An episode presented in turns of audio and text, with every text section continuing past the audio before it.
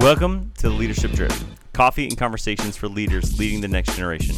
We're excited to welcome another incredible guest to the table. But before we do, could you do us a favor and hit that subscribe button? While you're at it, go ahead and give us a 5-star review. That helps these conversations reach other great leaders. Pour yourself a cup of coffee and get ready to join us at the table for another great episode of The Leadership Drip. Friends, welcome back to the table for the Leadership Drip. My faithful co-host and friend Rob Foltz is not here today. He is out, not feeling well. So hopefully by the time this show airs, he's back on the mend and feeling okay. But I'm not alone at the table. I've got a brand new friend. And by the time this releases, fellow Tennessean Colin Henderson. Colin provides tools to transform lives through mindset training. He's an author, speaker, and the CEO of Master Your Mindset. And I believe a former college athlete. Is that true? That's correct. Well, you said former college athlete. I say I'm still an athlete, Jeff. I still like to play some basketball. Okay. Yes. So what did you play? What did you play in college? I played football and baseball. Okay. What position in baseball? I played in the outfield. In the outfield? Yeah. Center field. I was kind of slow, so they put me a catcher. So I never got past high school, but I enjoyed playing catcher because I could see the whole field. It was a good time, though. I enjoyed it. So are you a Mariners guy? Yeah, the Mariners are a great team. Being in Washington State my whole life, you love the Mariners. I mean, growing up, my favorite player was Ken Griffey Jr. How was it not? You know, yeah, he was an awesome player. That's great. So, but you're moving to Nashville. You just said before the show, you should be there by the time this releases. Now, there's some undercurrent talking, and maybe you can help make this happen. That Nashville is going to get a Major League Baseball team. So that's your mission when you get to Nashville to get on that board and try to make that happen. That's you're a catcher. My son, Baylor Boone, he's 9 years old. This is really his first full year of baseball, and he is obsessed. So his biggest thing is, Dad, the Mariners aren't going to be around. Is there a Major League team in Nashville? I said, no, but there's a AAA team. There is. So we actually looked into this. So, so if we can, I would love to help this charge. Let's bring Major League Baseball into Nashville. Yeah, it's done. We're on it. We got a mission now. So I don't know who's in charge of that, but if you're listening, we want Major League Baseball in Nashville. So it's done. So tell me about what you do. What exactly is mindset training? Yeah, that's a great question. I'm trying to really help educate people understand. So there's mental health, right? And there's really what I call mindset training. So when you look at the word mental health, think of, if you're going through something very challenging, hard, having a therapist is really powerful. That's more that lane. So mindset training is prehab. It's proactive working on things, not waiting for there to be, some issue. And we have some problems pop up in leadership and business, in life and work as an athlete, whatever you're into, there's challenges that arise. So I think I'm so passionate about teaching the power of mindset, which is a conditioned set of beliefs that drive behaviors. So our conditioning is happening, whether we know it or not. Yeah. So instead of allowing what you watch on TV, maybe your past, what I call trauma, drama, daddy and mama, things that you've been, with your failures and hardships shape how you see yourself and your self-image, your environment. Let's have some coaching on, what's the best version of me? When I'm at my best, what am I doing? Let's practice things like self-awareness, how to be present, self-talk, how to deal with fear and failure. And let's look at some key habits what we're going to do. So it's really not waiting for a problem. But again, if you're listening to this, listeners, the Leadership Drip, I want you to write in your notes prehab. You don't need to be sick to get better. I'm writing that down. Prehab instead of rehab. So, well, I mean, but both are important. I mean, right. You kind of need both. You need coaching. So it's like if you're a student athlete, you have the strength room, the weight room, and the training room. Both are important. So in the weight room, we're working on our muscles to prevent injury, to be faster, stronger. And in the training room, if there's an injury, you want to get healed up. So counseling and therapy is the training room. You need that. Right. We need that support. We need licensed professionals to help us work through some things. Mm-hmm. But we also need some proactive work to be more resilient, to be confident, to elevate our self-image. So that's what I do. Do you feel like, Colin, that most people wait for the breaking point and then find counseling, and they're maybe unaware or afraid of doing the work ahead of time? Well, I think part of it is you just don't know. So my story is I struggled with confidence. I struggled with self-image. I got myself tied to outcomes. As an athlete, when I was in sales, selling to hospitals and doctors, like my self-worth was tied to how well I did. And if someone didn't like what I said, I would just beat myself up. If I dropped a pass in football, if I struck out, had a bad game, a bad series, like I just didn't know what to do. And when I was like 33 years old, I had a sales coach. His name is Frankie Pretzel. That changed my life. That's his real name. And we're doing onboarding and sales. He's like, Colin, here's all these books on selling and influence, but here's these books on the power of the mind. Yeah. Mindset. So I've now coined that book list of 30 books, the Jedi Scrolls. So I was like, where is this stuff in all my life? The power of thought. And he taught me this phrasing: whatever the brain can conceive and believe, it can achieve. The brain is that powerful. Your brain is a magnet. So if you start to feed it with some positive things, some good stuff, and change what you verbalize and change what you focus on. A lot of people focus on fear. They focus on all their failures, and they start to attract some of those things. So I think I didn't know about it because I didn't know that this was even like a lane I can go to.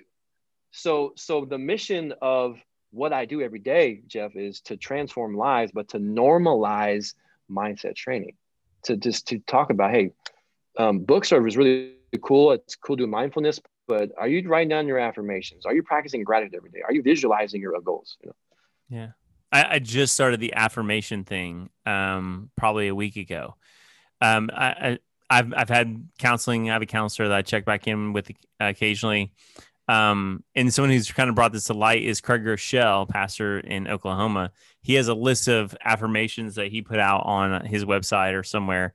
And I modified those, but it's something I just started. This sort of, it's part of my morning routine. I exercise, I do my devotions, and I do my affirmations, just because what I've realized is if I don't start the train of thinking the right way, it's going to go any way the train goes. It's off the rails and it's into negative thoughts and all these things. So what are some tools maybe besides the affirmations, or where do we begin in this mindset training to go, hey, I got to do the prehab work. Where do we start? Well, the first question, if I'm training anybody on the mental game, is like, what are you doing to get your mind right? What are you doing? So there are three things we can train, Jeff: your body, your craft, and your mind. Most athletes train their body. Most business professionals train their craft, but are you proactively working on your mindset? So scale 1 to 10, you know, where are you at on that scale? What are you doing? Most people don't know. So I would ask, what are you doing? And then I would give them, we'd build a plan for more options. Now, number two is, like, I like to ask people about focus. Like, where's your focus most of the time? Yeah. Is it in the past? Is it in the future? Is it right here, right now? We know that shame lives in the past, anxiety, fear live in the future, peak performance, creativity, bliss, you know, living in God's image, you know, serving, being the best for you is in that present moment. So let's kind of, when you're at home, when you're at work, or maybe what activities are you the most present? Like, let's look at that. And I think the number three thing is these simple two words changed my life, is just understanding the power of self-talk. Yeah. So if you're at up to 100%, how much is your self-talk negative? How much is a positive? Those are some baseline things that you can look at. And Jeff, maybe let's see, you're listening to the podcast that you had me on. Shout out to my boy, Chad Veach. What percent of human thoughts, Jeff, are negative? I want to say it was really high. I remember, I feel like it was 85. You're right there. So the number, the research, the science shows that 80% of human thoughts are negative, and 95% of human thoughts are reoccurring. So the brain produces, the research shows kind of all across the board, but anywhere between 6,000 to 70,000 thoughts per day. So if we're going on that number, 80%, that's 4 out of 5. Let's use a simple number. If we're saying 50,000 thoughts to ourselves per day, 40,000 of those are negative. Mm-hmm. So if we don't have some type of a, you know, front load our thinking, have this mental fitness game plan, your brain, because it's hardwired, it's going to go negative. You know, gravity, what goes up must come down. Your brain, for your own survival, looking at threats and dangers, is going to try to sabotage you and focus on all the negative stuff. So we have to recondition and have some structure. So a simple drill I teach people is what I call the HA method. Okay. So let's go leadership drip. Are we taking notes today? Don't just like take it. H-A, like H-A-W. The HA method. H-A-W. Yeah, the HA method. So it's really 4 steps, and then the acronym HAW. These are drills. So as your mindset coach, just like a strength coach, okay, we're working on our glutes. We're gonna do squats and cleans. We're working on our, you know, our lats. We're gonna do, you know, pull-ups. To work on your mental emotional strength, your emotional agility, clarity. Let's do some drills. So the first drill, Jeff, is to just breathe, is to just practice being in the present moment, to practice noticing where your focus is and using your breath as your anchor and just be in stillness. I think we're so afraid today to be bored. Instagram, TikTok, the Bible app, Netflix, you know, Twitter, you name it. We got all this stuff. So if you're, I mean, in your car, you're in a light, you grab your phone. In line, I'm terrible about it. Elevator, grab your phone. So everyone, we're just so used to this dopamine addiction of seeking, seeking, seeking. Mm-hmm. Have you train your mind to be still? Do you have the patience to just observe and be right here? So we know that elite focus precedes creativity, innovation. Elite focus helps us perform better, but we don't train it. Correct? Right, right. So take one step for me. Define for me what elite focus is. Like, I understand focus, but what is elite focus?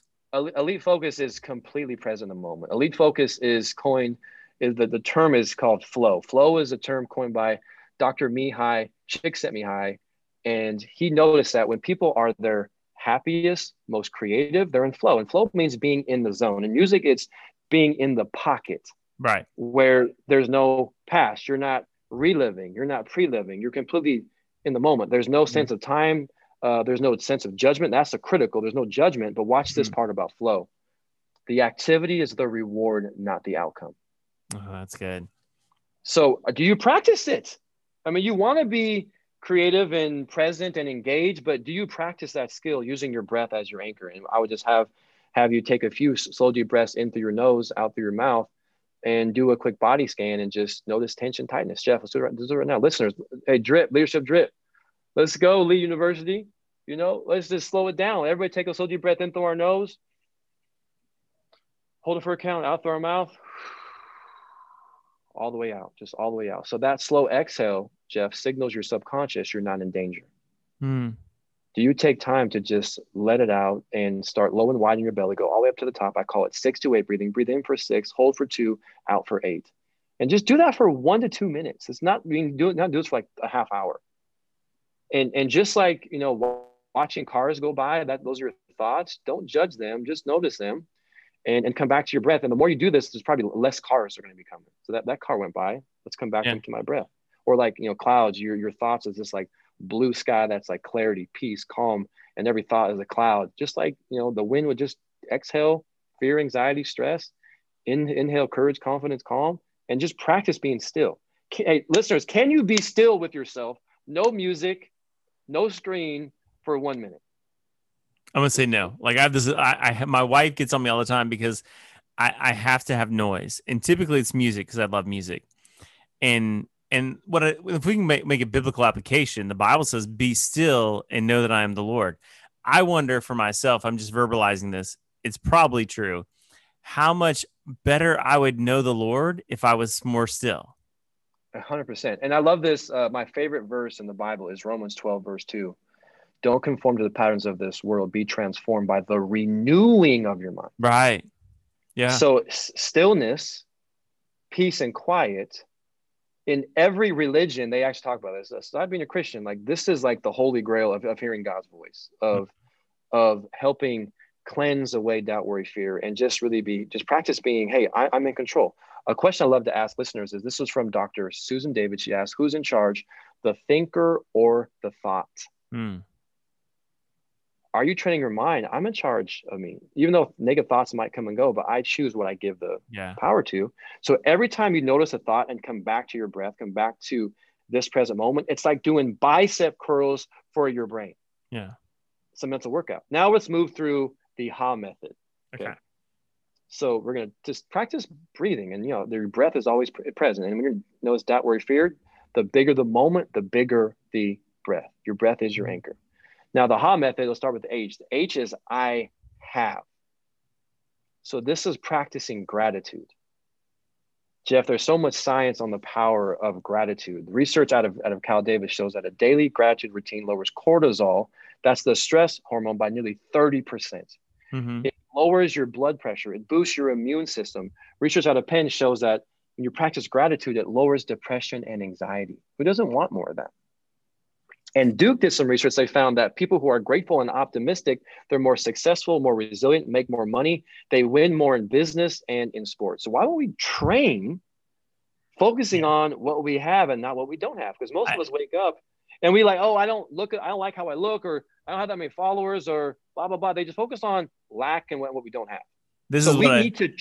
Yeah. So we need to train gratitude. Yeah. What I love is science is proving the Bible true, because the Bible says in all things, give thanks, right? Like this whole thing, like in all things, be thankful. And science goes, you know what? If you're thankful, guess what happens? All these things, good things follow. Yeah. So I love how you're demonstrating how science and these studies are basically going, hey, what the Bible's been saying about some of these things is true. That's true. And I like to say, if the only prayer you said was thank you, that would be enough. You can't give what you don't have. So part of this, like giving thanks to the Lord, giving thanks on abundance. And so the body produces 5 million cells per day. Your cells have memory. Your cells are listening. Mm. So we can think ourselves into sickness. I'll tell a quick story. This is a true story out of Russia. There was a railway worker in a railway freezer car. That was his job. Every night he would get into these freezer cars. He'd clean them up. Well, one night he got trapped inside. Like he couldn't get out. Something happened to the latch to the outside. He couldn't break out. And based off of his training, he was like, I have 8 hours to live in this thing. Mm-hmm. He found a piece of paper. I have 8 hours to live. He wrote down, I have 4 hours to live. I can't feel my hands and my feet. He wrote, now I have an hour to live. I'm going to die in this thing. They found him dead the next day. Mm-hmm. But they did some research on, hey, what happened in here? They found that the freezer apparatus was broken. It was only 54 degrees in that freezer car. He thought himself to death. Wow. So I teach this system. So the brain thinks in 4 dimensions. The words is the first dimension. Your words influence your emotional state. That's the second one. These emotions, actually, I messed it up. Words influence pictures that we see. That's like the second dimension. So the first dimension is the words. Second is the pictures we see. So if I say, don't slice it, don't stutter, don't mess up, don't screw up, all this negative language, you probably feel an emotional attachment. Yeah. With the picture. So it's words, pictures, emotions, and that flows into the fourth dimension, which are your beliefs, and your beliefs run your life. And the language that we use is the wardrobe of our beliefs. So that belief system is flowed into your self-image, your actions, and how you live. So if we're thinking negativity, victim, lack, you're going to attract, I say TBT, not Throwback Thursday, thoughts become things. And another verse I love is from Proverbs 4:23. It says, be careful what you think, your thoughts run your life. So if we're just focused on negativity, lack, I don't have, then you're going to manifest, attract more of that. Your brain's a magnet. So get your gratitude reps in. I've just never seen a pessimist change the world. Yeah. Optimists are the ones that are, in leadership. Hey, leaders out there, leadership drip, be that optimistic leader. Give thanks. Catch people doing it right. Say thank you. Congratulate. That's going to change the culture. If the only time they hear from you is when something's wrong, they're going to, words create pictures we see in our mind, emotions that we feel, and our beliefs. How you speak to your team members, your colleagues becomes their self-talk. So if we have a culture of gratitude, a culture of abundance, a culture of optimism, you can transform people. You can transform an industry, transform a community, transform a school, a neighborhood. So breathe and be present. Mm-hmm. Practice gratitude. I have. Now, I am, we mentioned earlier, is these affirmations. I am. Productive self-talk.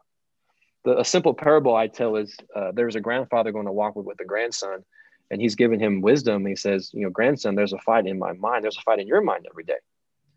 There's this negative wolf that says things like, you don't have what it takes. You're too young, too old. You're going to fail.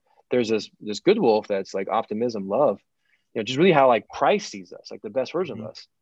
That's that good wolf. And the grandson says, well, who wins?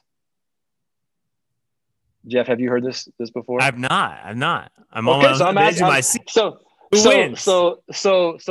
drippers, do you have like a catchphrase for your listeners? No, we need one though. Drippers, I like that. What's up, drippers? Drippers, who wins? This productive wolf or this negative wolf?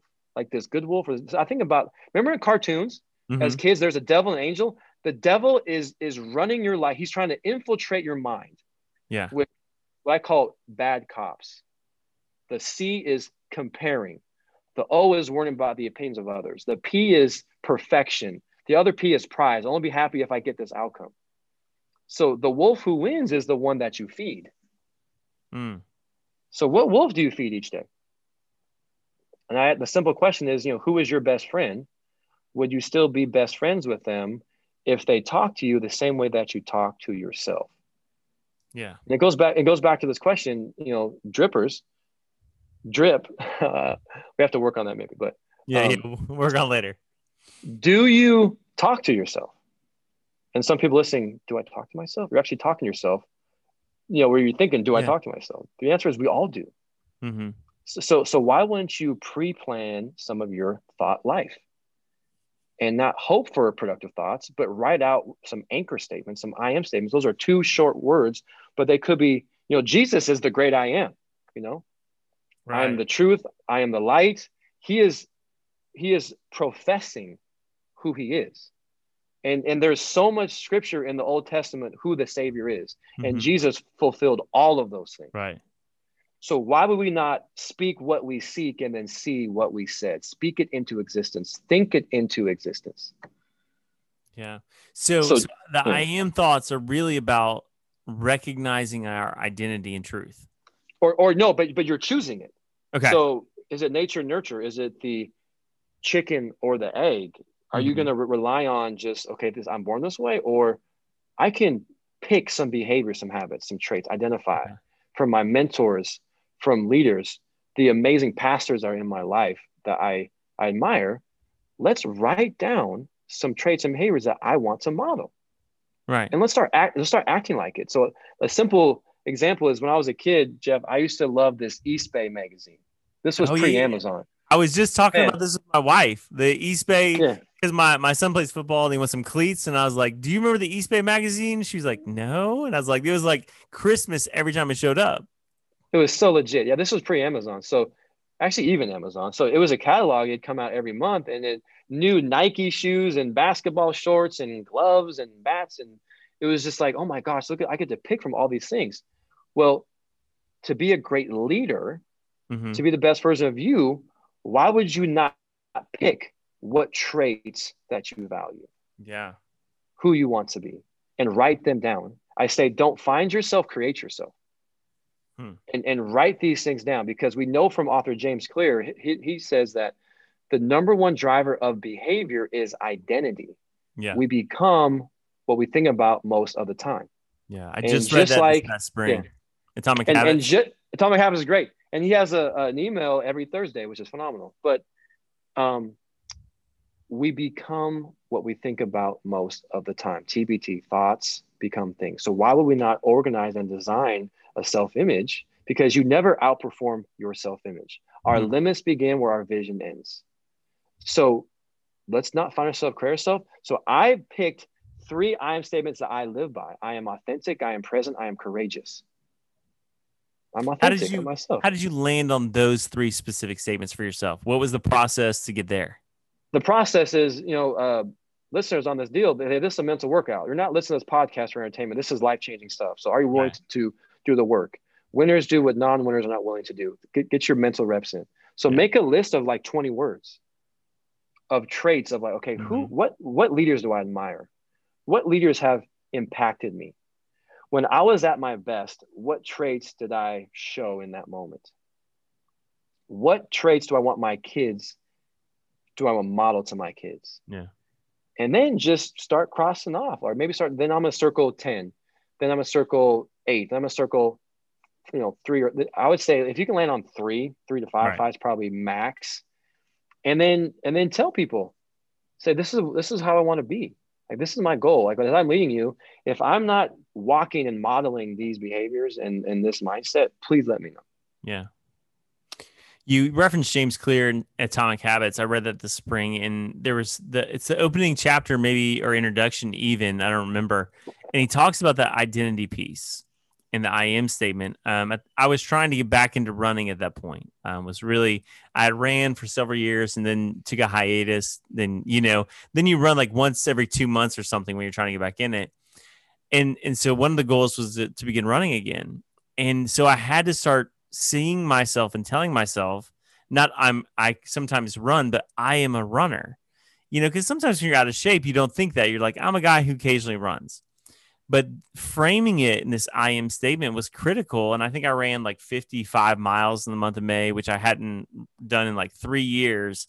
But it became this sort of like thought pattern, as you're talking about, and this identity that I just bought into that, like, hey, my speed doesn't matter anymore. Like, I'm maybe 3 minutes slower than when I was 10 years ago, but I'm still a runner, and I'm a runner, and I'm going to go run. And so, that was a critical sort of turning point in my thought patterns this past spring, even of recognizing the identity and the I am statement that was attached to it. Because that's it. Like James Clear said, when you recognize that, then behaviors follow that. If you're a runner, then you run. That's true. One, the other thing is, like, I hate when people say I am who I am, or people say, I have a sweet tooth. I'm not a morning person. I always forget names. You're just manifesting negative stuff, and you're basically making an excuse. You're labeling yourself. So, I want the listeners to write down this acronym, FAI versus IAF. So FAI is really your feelings dictate your actions, and your actions influence your identity. So a lot of times we don't execute, or we lack motivation because we trick ourselves saying, I have to feel motivated and confident. I have to feel a certain way in order to take a certain action. That's not a good recipe, because I don't always feel motivated. I've written this fall, in 2 months, I'm launching my 6th and 7th book in 3 years. I don't always feel like writing. Right. But I say, I'm a writer. I create content. I want to serve and really help the world. So I'm going to just open up my laptop and just take one step at a time. And then I'm just going to open up, Word. I'm just going to write one little paragraph, and that one paragraph turns into maybe a whole chapter. But so I shift my model to identity is going to influence my actions, which influence my feelings last.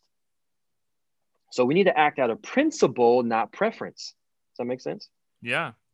We need to act different than how we feel. Now, I'm not talking about heavy emotions like anxiety and depression. I'm talking like, I don't feel motivated, and here's another crazy stat. 70% of people suffer from what is called imposter syndrome. So it's actually normal to say, hey, do I belong here? That's actually a normal thought.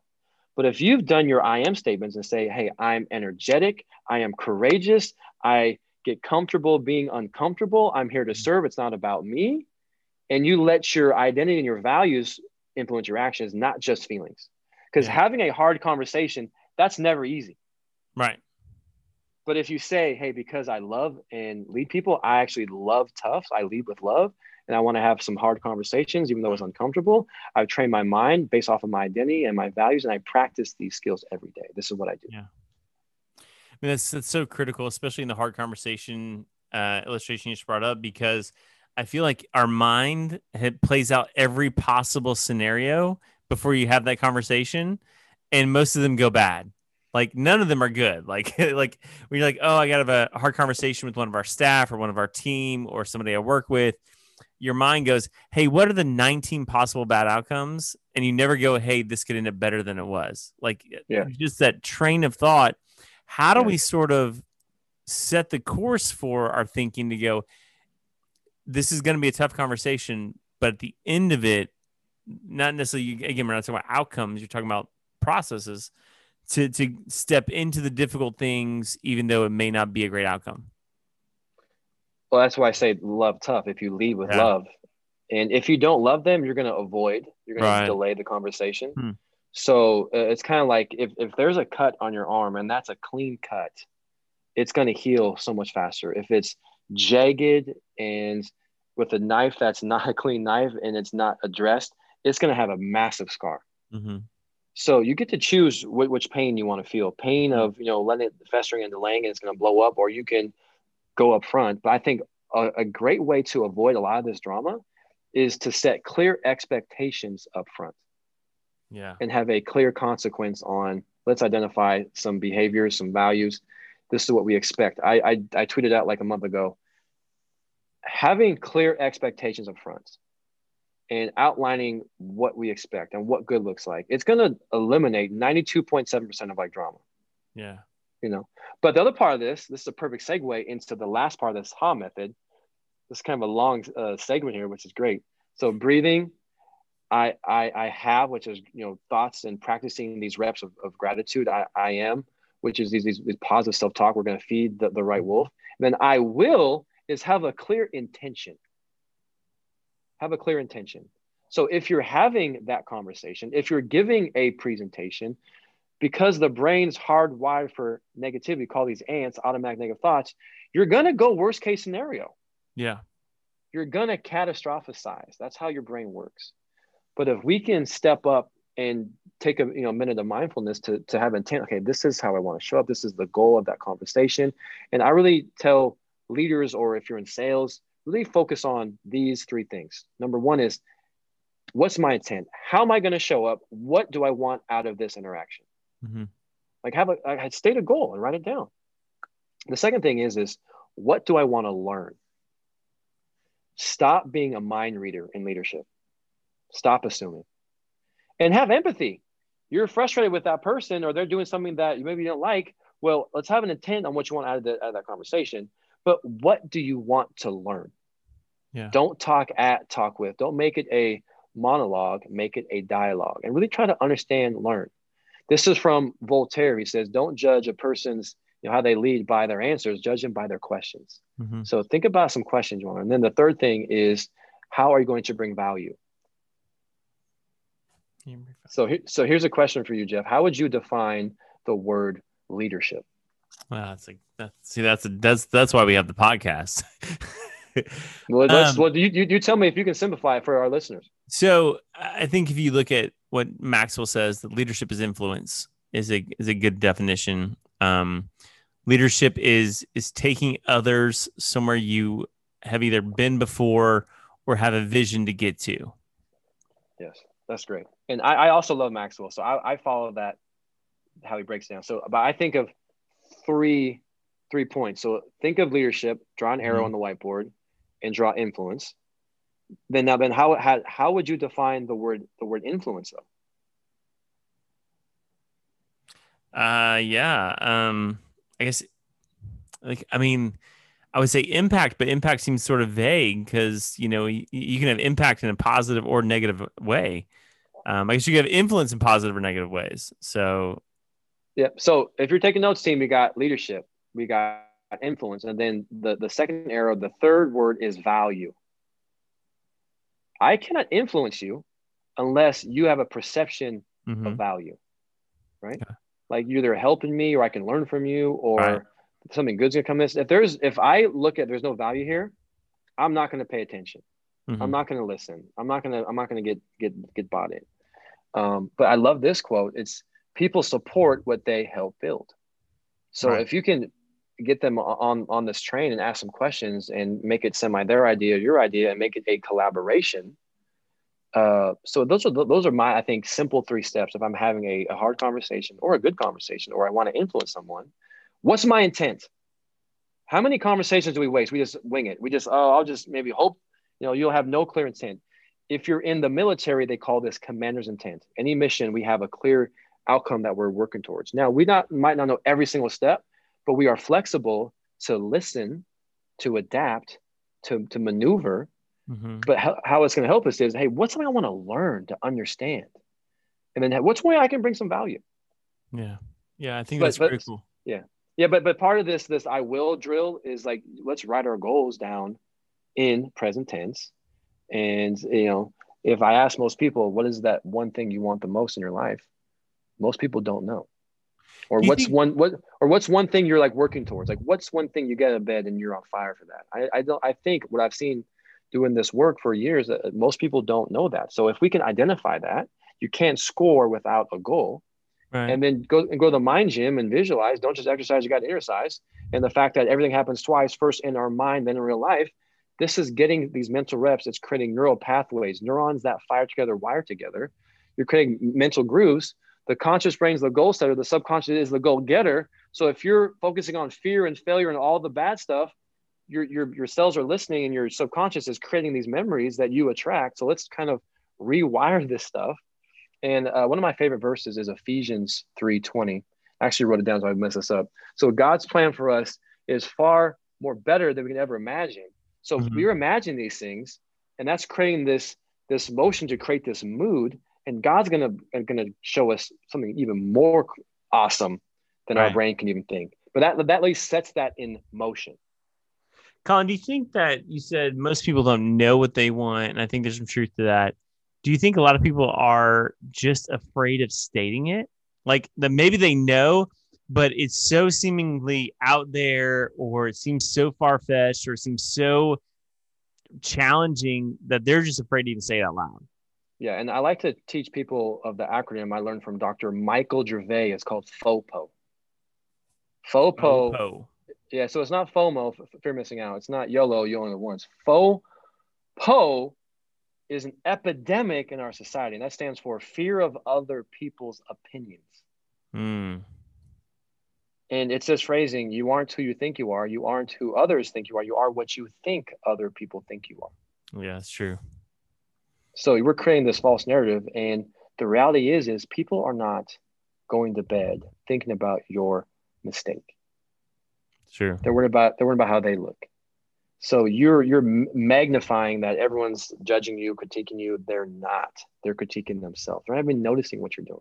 Mm-hmm. So I think you're exactly right. I think people are afraid to get vulnerable and declare and say, "Hey, this is what I want." Because what happens if you think it's stupid, right? Or what if you don't like it? You know, mom and dad. What if you're going to judge me for this? Or what if I fail at it? You know? Right. So how do we get past that? How do we get past this FOPO or this fear of taking the risk or the fear of failing? What sort of, say, let's say we have some listeners who are listening who are wanting to launch out into their own ministry or plant a church. That's what I'm in the process of planting in church. Believe me, it's scary. But to someone who's wanting to launch out into the thing, they're finally getting the courage up to step out. How do we overcome the FOPO? I go back to this statement. There are two pains in life, the pain of regret and the pain of hard work. Yeah. So imagine how you feel if you didn't do it. Right. I mean, imagine the lives you're not going to impact because you're too afraid to be bold with it. Yeah. And man, you look at every major character in the Bible, they all failed. Yeah. God picks people who fail, all of them. You can go every single major character in the Bible. I mean, I don't have to list them all. We know their names. So failure is part of the process, but I think one of the most powerful things I can do as a mindset coach is help change your perspective. Mm-hmm. And it's like, let's fail is great feedback. I mean, don't waste a mistake. Let's fail our way to the top. That's where creativity comes in. Yeah. That's where innovation, that's where learning comes in. And it's this concept, is failure a devastation or an education? We can't grow unless we fail. Let's stop being crippled by failure. And one of my favorite entrepreneurs to shed light on is Sarah Blakely. Do you know who that is? Yeah. I feel like I should. I feel like I know the name. She's the founder of Spanx. Okay. And yeah. She's one of the wealthiest female entrepreneurs on the planet. And she was on a podcast and they asked her, Sarah, how did you build your empire? I mean, this is so impressive. You started from nothing. Mm-hmm. How'd you do it? She says, well, I used to sell, fax products door to door. Machines, 7 years, I heard no a lot. So I learned, how to take no, but really my conditioning on being bold and how to take action was shaped by a question my dad asked me and my brother after school every week. So what questions do we ask our kids? So what's the question? Do you know the question that her dad asked? I'm gonna ask you, what questions do we normally ask? Probably not productive ones. I know that much. Probably how was your day or whatever, some very open-ended parental type questions. Yeah. Listeners, what questions did your parents ask you? I mean, when you come back from college and you're a student and, how was school or what did you learn or who'd you play with? She said, he didn't ask us those questions. He asked us this question. Did you fail today?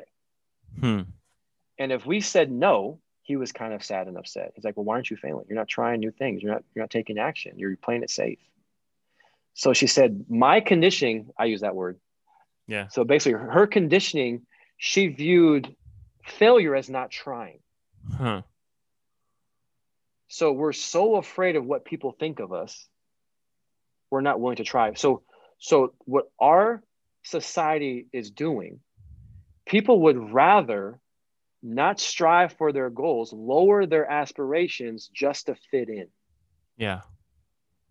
But this is part of this ancient brain that we're still trying to work through. We have an ancient brain in modern times that needs this rewiring, because the human, the brain craves what is called oxytocin. Mm-hmm. That's that bonding chemical. So if you're not part of a tribe or a group, ancient times, you're not going to survive. So especially when we're young, in our teens, in our 20s, it's life or death. We need to fit in. We need to be liked. We need to be cool. And if I say something that doesn't jive with you, then I'm thinking you might be looking at me differently, or if I get vulnerable, you might judge me. But the truth is, Jeff, everyone has doubts, fears, worries. I just said it before. 4 out of 5 thoughts are negative. 7 out of 10 people suffer from what is called imposter syndrome. You're not alone. Right. So, but I love this. I love this point too. I learned this concept from Dr. Valerie Young. She says, people will follow the confident person over the competent person. It's true. So if you can just declare, hey, boom, this is what I'm thinking. This is what I believe to be true. This is where we're headed. If you just have that full conviction and belief, you're like, dang, I want some of that conviction, you know? I think that's true, good and bad. I think we've seen great leaders with confidence lead to successful things. We've also seen confident leaders lead people into disaster. I mean, you know, and I hate to even bring his name up, but Adolf Hitler was a phenomenal leader in the sense that he moved people. Like, terrible mission, but he moved millions of people on a terrible mission out of this confident sort of statement. On the flip side of it is the Churchills and the others who are just as confident to move a whole another group of people. But that's an example, is this like this herd mindset. Like people, they're indifferent. Yeah. So good or bad, I mean, all I'm saying is you think they're judging, they're not. They're judging themselves. Right. And people just want to be a part of something. They just want to be a part of something. So this is my invitation to you, listeners, is self-reflect. If you knew you couldn't fail, what would you do? What do you want the most? What are some things that you think about a lot, that you research, you talk about? Dig deeper into that. Follow that curiosity. What are you researching? When you have time to yourself and you just daydream, think like, what are those thoughts? What are those things? Yeah. Start to create this like clear picture. Maybe think in 5 years from now, like, man, if money was an option, or if I could be maximizing my God-given gifts, what would that look like? And then backward design. Yeah. Reverse engineering. I've heard other people call it that reverse engineer sort of mentality. Yeah. Well, we're running short on time. I do want to get a couple of questions, and this was great. But no, go ahead. I got all afternoon. Well, I was just gonna say, you know, so many of us, I think, we wake up and we're avoiding stuff. Yeah. Don't be around that person. Don't fail. Don't expose myself because I'm not good at this, or you know. So what I want to really encourage the listeners of the podcast today is the cornerstone of leadership is being vulnerable. That is the cornerstone. That's the foundation. And we can't be vulnerable unless we show courage. And we can't show courage unless there's some doubt, worry, fear, unless it's uneasy. So if you're not challenging yourself, if you're not getting uncomfortable, you are not growing. Growth and comfort zones cannot coexist. So by taking action, by really doing that thing that you want, or you know, finding some mentors who have what you want and being courageous enough to ask for help. That's another thing. Like if you're going through something, we're talking about mental health. If you're going through something that's heavy, ask for help. Yeah. Yeah. That's we circle back to the prehab and the rehab, that the need for both. I think it was a critical statement you mentioned earlier. I do want to just ask one other question, and we've kind of talked at it and around it, but one of the things we often hear about athletes and high level leaders is you have to sort of forget the last shot. Like the great, listen, I was talking with a guy this afternoon about the documentary, The Last Dance of the Bulls and Michael Jordan. And Michael Jordan always had this capacity to forget about the miss. How do we as leaders sort of pick ourselves up after the failure that you were learning from, as you mentioned, or the struggle, and sort of just move on? Mm-hmm. Because those seem as leaders, I feel like those sort of haunt us, the misses. Yeah. Well, I love The Last Dance. That was so good. I was just fully entrenched, incredible, locked into the screen. And MJ, like, this is a PhD and one of the best competitors on what he was thinking about. Yeah. But one of my favorite things that came out of that show was a lot of people were posting quotes from MJ. And I saw one quote, a reporter was asking MJ, like, Michael, what are you thinking about during a timeout? And his answer is this: chewing gum. That's what I'm thinking about. It's chewing gum. I'm not thinking about the last shot, the next shot. I'm right here. I asked you in the kind of opening, like, where's your focus? He was always present. But I think what MJ did a great job, and these top performers, great leaders, I think a trap that leaders fall into, or athletes, or if you're in music, if you're an actress, whatever it is, you start a business, you are attaching your worth to the outcome. Mm. I'm going to be worthy or loved or liked or fulfilled when this happens. I call that living on Someday Island, suffering from somedayitis. And the research from Dr. Shawn Achor at Harvard has a great book called The Happiness Advantage. He says there's a fallacy with our mindset. A lot of people think I need success first, then I'll be happy. Right. Said that's wrong. People who are happy, grateful, optimistic, present first, they achieve success faster and sustain it longer. So what I've had to train my mind, because I'm an artist, I'm a creative, I write books, I make online courses, I post videos, I speak across the country. So if I attach my worth to the outcome, I'm going to dwell on that mistake. Yeah. I'm going to beat myself up. But if I can take every chance to do what I do as a chance to learn and grow, this is called a fixed mindset versus a growth mindset. Right. So fixed mindset people, you know, they're afraid to fail. They're afraid of feedback. When other people have success, it takes away from them. They didn't like it. Mm-hmm. Where growth mindset people are like, you know, I like a challenge. It's about effort. It's about growth. I'm not attached to the outcome. So I think if we can, I see the best performers fail. The best artists fail. The reason why they're the best is because they fail a lot. Average performers are afraid to fail, so they don't take action. Yeah. So a simple drill that I do for myself every week is I call it good, better, next. What's something I did good this week? What's an area I can get better? And what's the thing I'm gonna do next time I'm in that environment? So every time we do something, man, it's a chance to get better. Have a growth mindset. And I didn't make up that growth mindset. That is from Dr. Carol Dweck. So good research on that. Yeah. I think my wife's in education. It's a big conversation in education right now, this growth mindset versus fixed mindset. There's a lot of truth to that. Well, Colin, I am processing a lot right now. You hit me with like a fire hose of thinking. And I want to say this as well. I appreciate you coming on the show. About a couple of years ago, got in some counseling for myself and was really in a sort of spiritual season of growth. And the Bible really opened up to me, and I began to see how much the Bible talks about our mind. Like, I don't know what kind of church you grew up in, but I felt like every time I was in church as a kid, it was like, hey, God wants to fix your heart, fix your heart, fix your heart. And nobody ever preached and taught about the mind. So I think this is a very biblically true conversation. I think it's an important biblical conversation as well. If you read scripture, you love the Lord with your heart, your soul, and your mind, the renewing of your mind, and fix your thoughts or think about these things. The Bible is so full of these scriptures that talk about the way we think. As a man thinks in his heart, so is he. So for the leaders listening who are going like, this sounds like some new age wackadoo kind of crazy talk, I want to challenge you, dig into the Word of God and find these scriptures where it says for you to work on your mind, because it's there. It's throughout the book.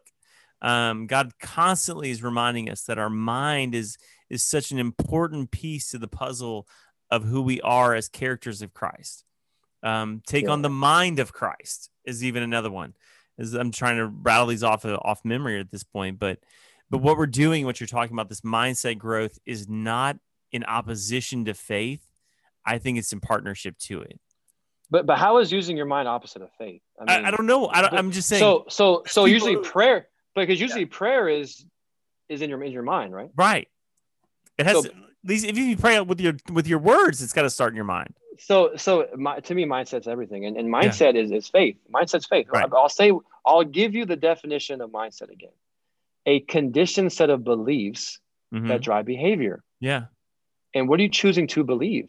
Right. Faith or fear in God's plan for you, or this world's plan for you. Yeah. So it's like this really partnership with Christ and with God. Yeah. Really, it is. It's just having these conversations where God is your mindset coach. I mean, Jesus is. There's so much scripture, but I look at, so my lasting thing, like, how can we apply this? Let's go back to the Bible. You know, God used Moses, Noah, David, Abraham. He turned Saul into Paul, but he used all these people who were flawed, but he used their strengths too. So I learned this phrase from the great Les Brown. He says, people are born unique, but they die copies. Mm. So let God use your flaws, use your failures, to turn your mess into your message, your mess into your mission, but you don't have to be like everybody else. Right. Your power is using how God made you, how God sees you, how God loves you, and not trying to conform to everybody else and be like everybody else. Yeah. So I would ask everybody to step into your superpower. The last question I have for listeners in this podcast is, what is your superpower? God gave you a superpower. He did. Is it music? Is it drawing? Is it connecting? Is it service? Is it patience? Is it listening? Step into God's power that he gave you and use that. Instead of focusing on what you don't have, triple down on that self-awareness and use that. I say, God, use me as a vehicle today. Use me as a vehicle and a light for your glory, not mine. Use me. So I'm using my fear of public speaking. I used to stutter really bad. I still worked with it every single day. But that flaw gave me the empathy and the passion to be just a straight, all about making content, serving, helping. Yeah. So, and I used to hide it. Now I talk about it all the time. Yeah. So don't run away from your mistakes. Use them to connect with people, to humble yourself, and to serve. Yeah. That's good. That's awesome. Well, Colin, we have one final question we ask every one of our guests here. We do record on the campus of Lee University. So we like to know, what is one lesson you learned in college that did not take place in the classroom? I learned this, after college, doing research, and I'll ask you, aside from having God in your heart, Jesus in your heart as your Lord and Savior, what is Harvard did research? What's the number one source of happiness beyond faith? I would probably say relationships, people. Ding, ding, ding. We got a winner. So the number one source of happiness is relationships and connection. You can say connection with Jesus. Mm-hmm. Like, how is your relationship with Jesus? But how is your relationship with your church, with your neighborhood, with your family?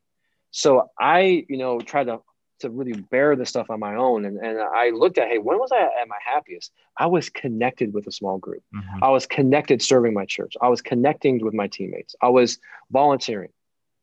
So when we're helping and serving, the brain produces dopamine and serotonin. These are happy chemicals. Right. And one of my favorite verses is Matthew 20:16. He says, he who is last shall be first. He who is first shall be last. Mm-hmm. So I wish I had this more training on, Colin, it's not about you. Connect, serve, get involved. Don't go alone. If you want to go fast, go alone. If you want to go far, go together. Right. That's great. Man, it's so good, Colin. Where can we stay connected with you?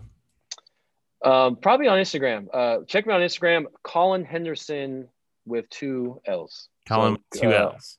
I got a link tree if you want to go to the website, or if you want to look at my books on Amazon, you can do that too.